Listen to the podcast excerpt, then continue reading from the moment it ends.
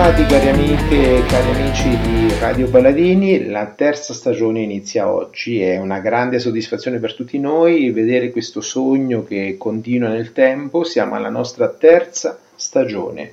È molto importante proseguire, ci siamo rinnovati, abbiamo cercato di rinnovarci e di coinvolgere ancora di più le nostre alunne e i nostri alunni. Eh, grazie a tutti i colleghi e a tutti quelli che ci hanno sostenuto in questo, in questo percorso che stiamo facendo insieme. E allora io cedo subito chiaramente il microfono a una grande eh, conduttrice che inizia oggi la sua piccola carriera professionale con Radio Paladini e saluto con un caloroso applauso a Sofia. Ciao Sofia. Ciao a tutti. Ciao. Allora, come stai Sofia e ti, come ti senti in questa prima puntata, in questa conduzione? Mi sento super felice eh. perché finalmente riesco a provare un'emozione e una sensazione nuova, visto che la radio è una cosa che mi è sempre piaciuta anche negli altri anni, quando anche è stata gestita anche un po' di meno da noi alunni. E quest'anno con eh, questo diciamo, progetto più approfondito mh, mm, mi sono messa subito diciamo, alla prova perché volevo appunto sperimentare una cosa nuova. Bene, ti ringrazio a te come a tutti i tuoi amici perché fare cose nuove è sempre molto bello e molto entusiasmante. E allora ti lascio subito il microfono per presentare il primo contributo audio. Chi ci presenti, Sofia? Come contributo andiamo ad ascoltare le parole della nostra cara preside. Bene, linea alla preside. Bentornata a Web Radio Paladini. Infatti per l'anno scolastico 21-22 l'Istituto Comprensivo ripropone il progetto Web Radio Paladini nel piano triennale dell'offerta formativa. Un progetto che ormai è ben eh, consolidato e la radio diventa sempre di più quindi uno strumento didattico di espressione, una sorta di evoluzione di quello che una volta era il giornalino cartaceo o online della scuola.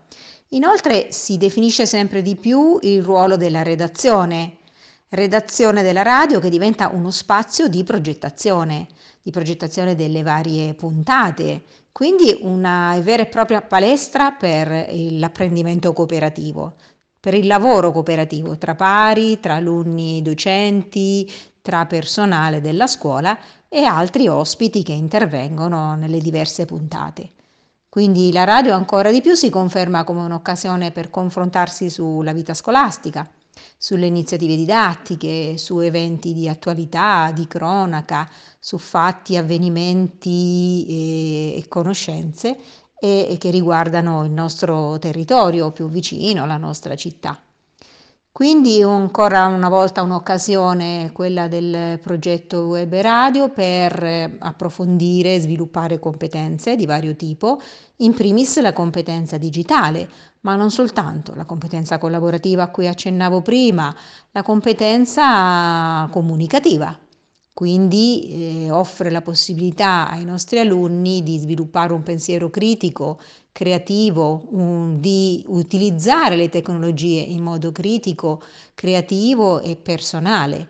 Inoltre è un'occasione per sviluppare competenze di cittadinanza attiva e per un uso più uh, puntuale e finalizzato degli strumenti della rete, appunto un uso che ha uno scopo eh, comunicativo, conoscitivo e di crescita e di promozione per tutti. Quindi buon lavoro e sono in attesa quindi di ascoltare la prima puntata della web radio. Buonasera. Grazie alla preside, ora entriamo nel vivo dell'argomento di oggi, ovvero la prima guerra mondiale. Lascio la parola a Ginevra.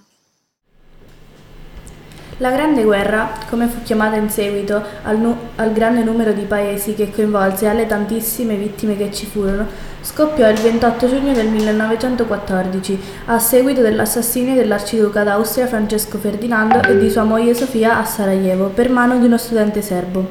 In realtà questo fatto fu soltanto la scintilla che fece esplodere una situazione già incandescente in Europa. I paesi erano già in contrasto tra loro e per via del crescente nazionalismo e alla corsa agli armamenti e divisi infatti esistevano due schieramenti.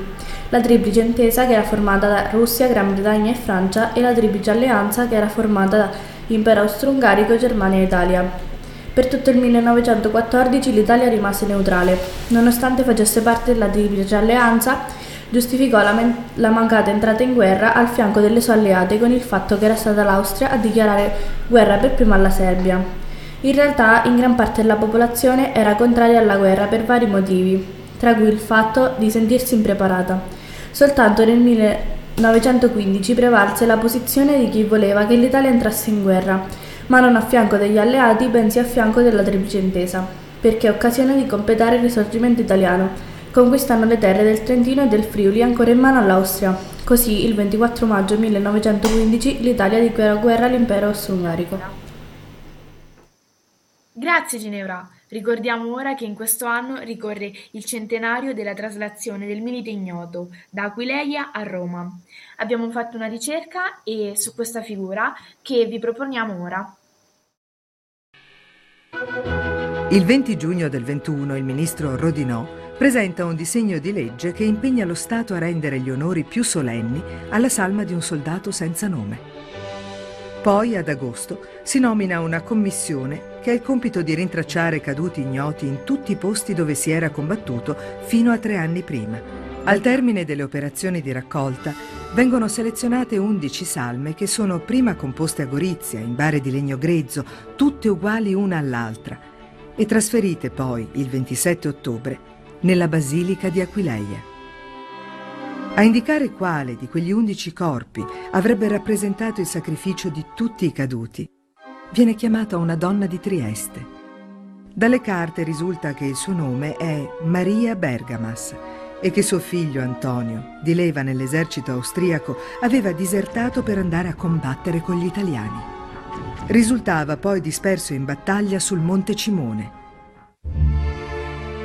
Il giorno dopo, la donna entra nell'antica basilica mentre all'esterno attende una folla silenziosa e commossa. Sfila lentamente davanti alle undici bare allineate nella navata centrale. Si ferma davanti ad una, con decisione, senza parlare. Dopo il gesto di Maria Bergamas, la bara viene collocata sull'affusto di un cannone che è ancora conservato nel Museo del Risorgimento di Roma. Un corteo di reduci, di madri e mogli di caduti giunti da tutto il Veneto la segue fino alla stazione ferroviaria di Aquileia, dove è posta su un vagone. Il treno si muove. Viaggerà lentamente per quattro giorni sulla linea Aquileia, Venezia, Bologna, Firenze, Roma. 800 chilometri tra due ali di gente. È uno spettacolo straordinario e soprattutto spontaneo, espresso da persone di tutti i ceti sociali che partecipano ognuno a proprio modo, in ginocchio, in silenzio, con l'espressione del dolore. Sventolando vessilli e bandiere italiane, oppure lanciando fiori, montagne di fiori.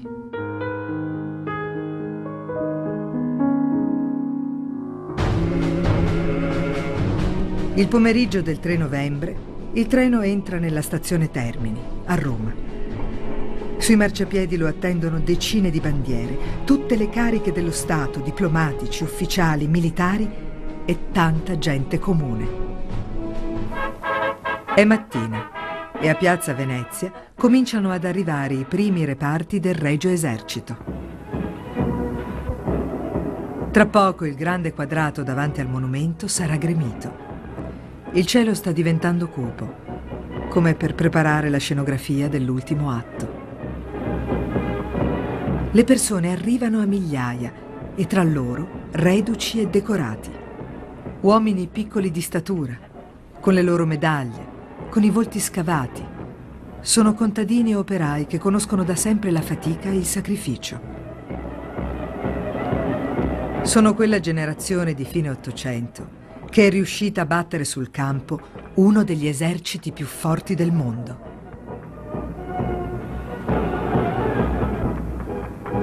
Il soldato ignoto sta per arrivare. Lo prendono sulle spalle sei combattenti decorati con medaglie d'oro. Tra loro c'è anche Luigi Rizzo, siciliano di Milazzo, l'affondatore della corazzata Santo Stefano. Ancora la lunga scalinata e la bara giunge finalmente alla sua sepoltura. Nel sacello ricavato sotto la statua della Dea Roma, sul quale è incisa la semplice scritta latina Ignoto militi, al milite ignoto. Il posto che d'ora in poi si chiamerà l'altare della patria. È un altare molto particolare, di fronte al quale basta provare solo affetto e magari avere voglia di portare un fiore.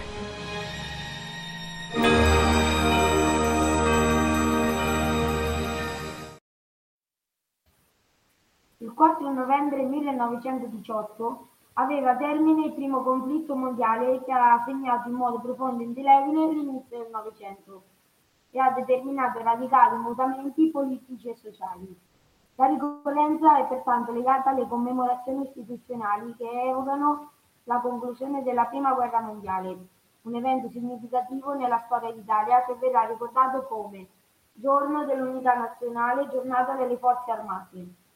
In questa giornata si intende celebrare in special modo il sacrificio di tanti giovani chiamati alle armi, le cui vite vennero spezzate nell'immane tragedia della guerra.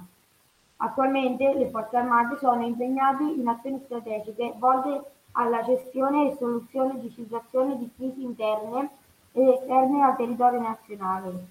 L'intenso impegno nel difficile processo di difesa della sicurezza e della pace in tante tormentate regioni del pianeta è riconosciuto a livello internazionale. Le guerre mondiali, tanto la prima quanto la seconda, per noi ragazzi sono eventi ormai lontani, che in qualche modo conosciamo solo perché li troviamo sulle pagine dei libri di storia o nei racconti dei nonni. Il rischio che corriamo non è solo quello di non conoscere i fatti, da- le date e le motivazioni, ma piuttosto quello che non riuscire a capire la sofferenza di chi le guerre le ha vissute ed il sacrificio di chi in queste e in altre guerre ha perso la vita. La vita. Se non riusciremo a capire tutto questo, il dolore ed il sacrificio di tanti uomini e donne, e pure bambini, saranno, saranno stati inutili, perché avremo perso l'unica grande lezione che una guerra può dare, cioè la sua stessa assurdità. Per non dimenticare, ora leggerò alcuni stralci di una lettera di un soldato al fronte ad una mamma. Carissima madre, come state? Qui la situazione è terribile, non si può vivere, ogni giorno le bombe sono boati che sgretolano un'intera parte del mondo.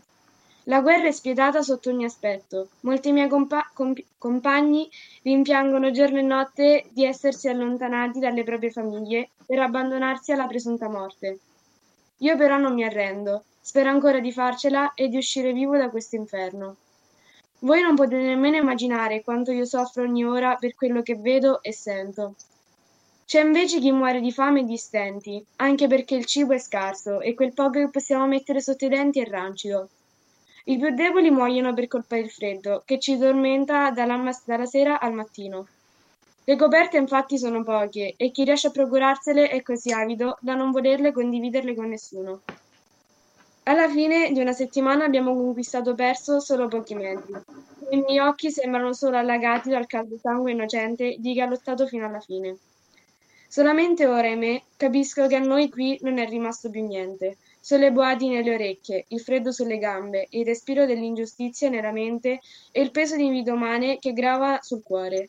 E guardando come è incantato il mondo intorno a me, per la prima volta nella mia vita ho paura. Un saluto e un abbraccio, Alessandro. Bravi ragazze e bravi ragazzi che ci fate ricordare e rivivere un po' questa grande pagina della storia del Novecento, questa terribile storia che però eh, purtroppo ha segnato l'inizio del Novecento. Allora, procediamo nel nostro cammino. Oh, siete veramente bravi. Io farei subito un applauso anche a Sofia perché è veramente brava e anche a Maria Chiara e a Peter questo applauso. Questo applauso a tutti e tre che ci stanno accompagnando in questa puntata.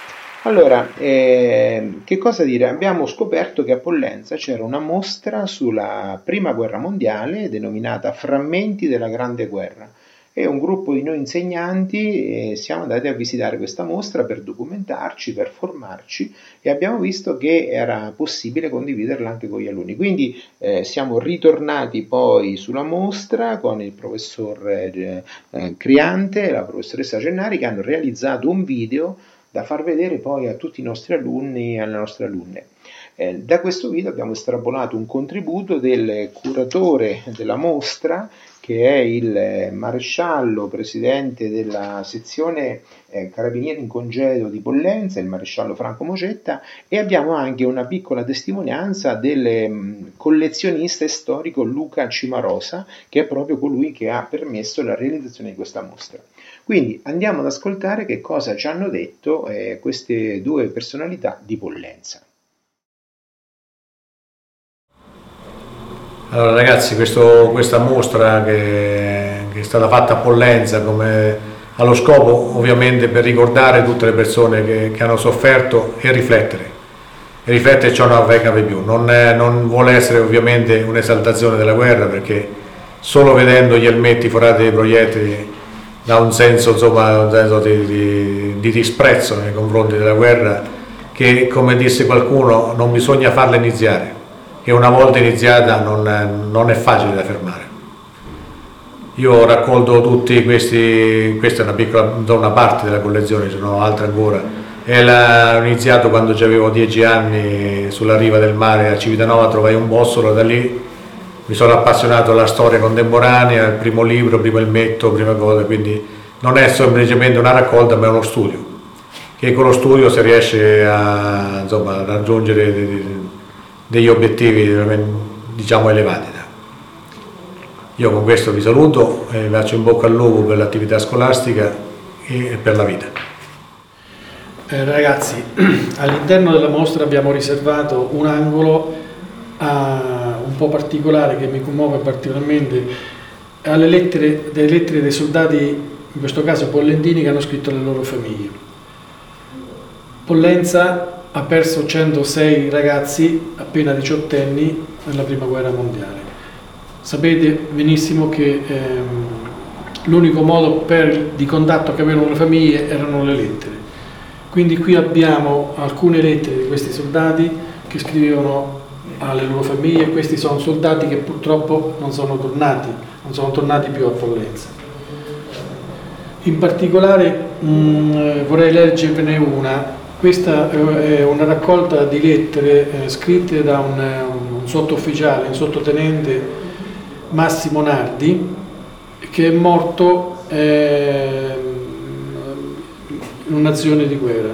Lui comandava una compagnia e come bravo sottotenente dava l'esempio.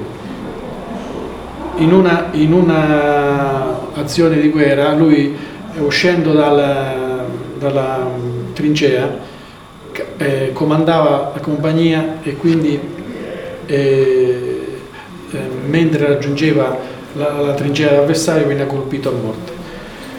Nardi era, è stato decorato anche medaglia d'argento al valore militare.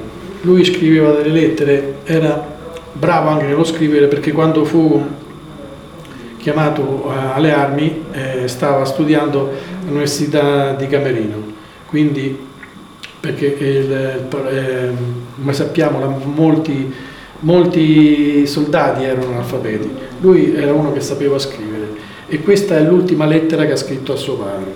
La vorrei leggere, è brevissima ma è molto significativa. Carissimo papà, l'altra notte, quando proprio non ce l'aspettavamo, il nostro reggimento ebbe il cambio. L'avevamo saputo il giorno avanti e si sa, sì, sì, ci siamo rallegrati un po'. Santa Caterina era una posizione eh, di, di, di, guerra, posizione brutta, orribile, dove abbiamo avuto perdite e poi si sapeva che ci, si deve, ci deve essere l'azione, allegria e l'altra notte via di corsa perché lassù non è molto igienico camminare la stracca. Via, via, giriamo il Sapotino, passiamo l'Isonzo e via sulla strada di Corinzia che lasciamo a destra per proseguire per Vallerisce, dove Andiamo e siamo tuttora a riposo. Pare che la nostra divisione sia di riserva al corpo d'armata. Ciò non significa che si faccia niente. Tu sai quale grande importanza abbia, abbiano le riserve. E l'azione è imminente. La grande e poderosa azione che ricaccerà gli ostrici molto indietro è imminente. Fra qualche ora forse avrà inizio il lungo e micidiale bombardamento che farà polvere e cenere le linee nemiche. E attraverso tale rovine, attraverso il terreno sconvolto e bruciato, attraverso la distruzione passeranno le ondate di uomini lanciate alla conquista. È imminente l'azione e tutto, tutto ci dice che la vittoria sarà grande, come grande il bottino. Per noi non c'è finora alcuna novità, ma anche se saremo chiamati là, cioè poco distanti da qui, porteremo alla grande nazione il contributo e lo slancio, la nostra giovinezza ed anche il nostro addire. È ora di finirla, dicono i soldati tutti. Se li sterminiamo tutti la guerra finisce e faremo cose incredibili. Ne siamo sicuri. Ho ricevuto la tua cartolina, ti fa una quantità di auguri per, ti fo una quantità di auguri per il tuo onomastico.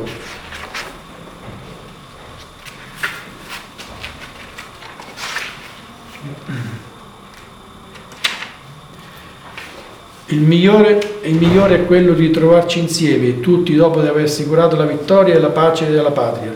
Mamma e Palmira come stanno?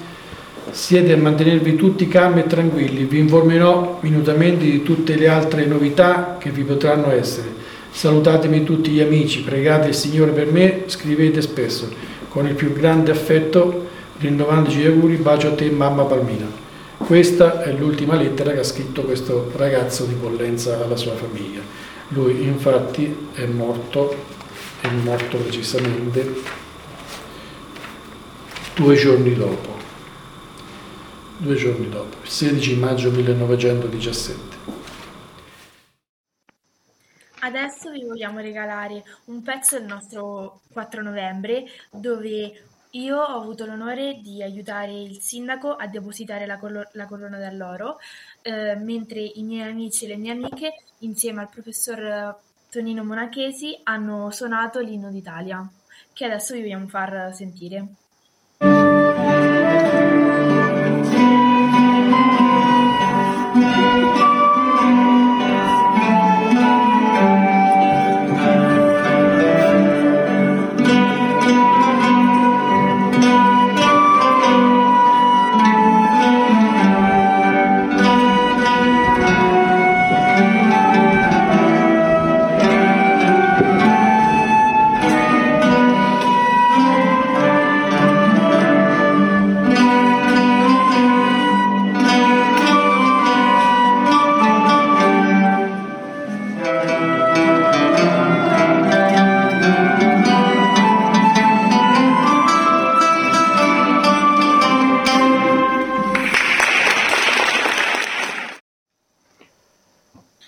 Grazie a tutti quanti e dopo questo magnifico inno d'Italia suonato dalle nostre alunne, ormai siamo nella fase finale della puntata ed è giunto il momento di passare la linea a eh, un contributo della classe terza B. Chi abbiamo adesso, Sofia? Abbiamo appunto gli alunni della terza B con Paladini News. Ho una bella rubrica in cui la terza B raccoglie le migliori notizie, le vogliamo chiamare good news, da Treia, dall'Italia e dal mondo. È una rubrica che continua l'anno scorso, quindi sono costanti, bravissimi ragazzi e ragazze. Vi faccio, facciamo questo applauso. Allora, ritorna con estremo piacere Paladini News e con questa rubrica lasciamo a loro la parte finale della nostra puntata e noi che facciamo? Ci dobbiamo salutare ma vi vogliamo rivedere tutti quanti alla prossima Sofia? Alla prossima puntata. Benissimo, alla prossima puntata, quindi un caro saluto da me Federico, ciao a tutti. E ciao da me Sofia. Bene, ciao a tutti e ci rivediamo la linea a Paladini News. Ciao ciao. Ciao ciao.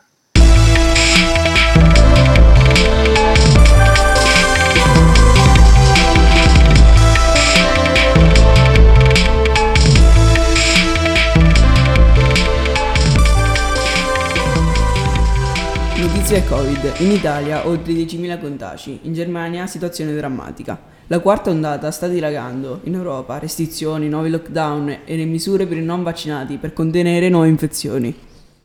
Notizie sullo sport. È terminata Irlanda del Nord Italia con un pareggio, invece la Svizzera batte 4-0 la Bulgaria, aggiudicandosi la qualificazione mondiali.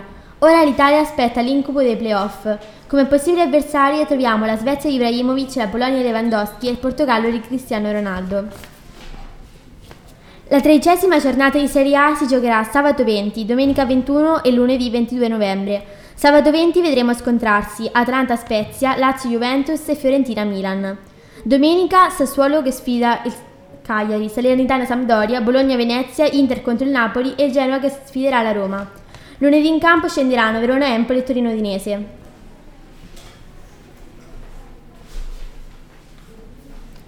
Notizie sull'ecologia. In Italia ci sono sempre più comuni liberi da rifiuti. Nel 2021, infatti, in 623 amministrazioni locali virtuose, si è riusciti a restare sotto la produzione di 75 kg di rifiuti per abitante, mantenendo contemporaneamente una differenziata superiore al 65%. Nasce nelle Marche il distretto biologico più grande d'Europa. Sarà il distretto biologico più grande d'Europa che renderà forti i prodotti e soddisferà i consumatori alla ricerca di qualità e salute nell'alimentazione. Il primo distretto biologico delle Marche nasce con numerosi straordinari. Hanno aderito oltre 2100 imprese agricole, piccole e grandi insieme, con 71.000 ettari complessivi a biologico e in, convers- e in convenzio- conversione produttiva pari al 60% della superficie coltivata a biologico nella regione e 100 milioni di fatturato. Sarà il distretto biologico più grande d'Europa che, ne- che renderà forti i prodotti e soddisferà i consumatori alla ricerca di qualità e salute nelle alimentazioni. Notizie al meteo. A causa della forte ondata di maltempo, accompagnata anche da aria più fredda, la neve sta tornando protagonista sulle nostre montagne, in particolare in alcuni tratti dell'arco alpino, dove è scesa abbondante e forte, fin verso i 1400-1500 metri di quota, specie sulle montagne della Lombardia e del Trentino. Si termina qui con questa ultima notizia, vi ringraziamo e vi aspettiamo alla prossima puntata.